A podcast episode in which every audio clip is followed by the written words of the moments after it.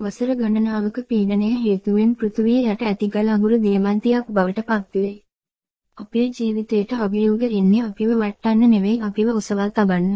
ඒ නිසා අභියෝගයක් ආවම බය වෙන්න එපා නිර්භීතව සටන් කරන්න. සාර්ථකත්වයේ නිසැකය සිතුවිලි ලෙස ජීවිතය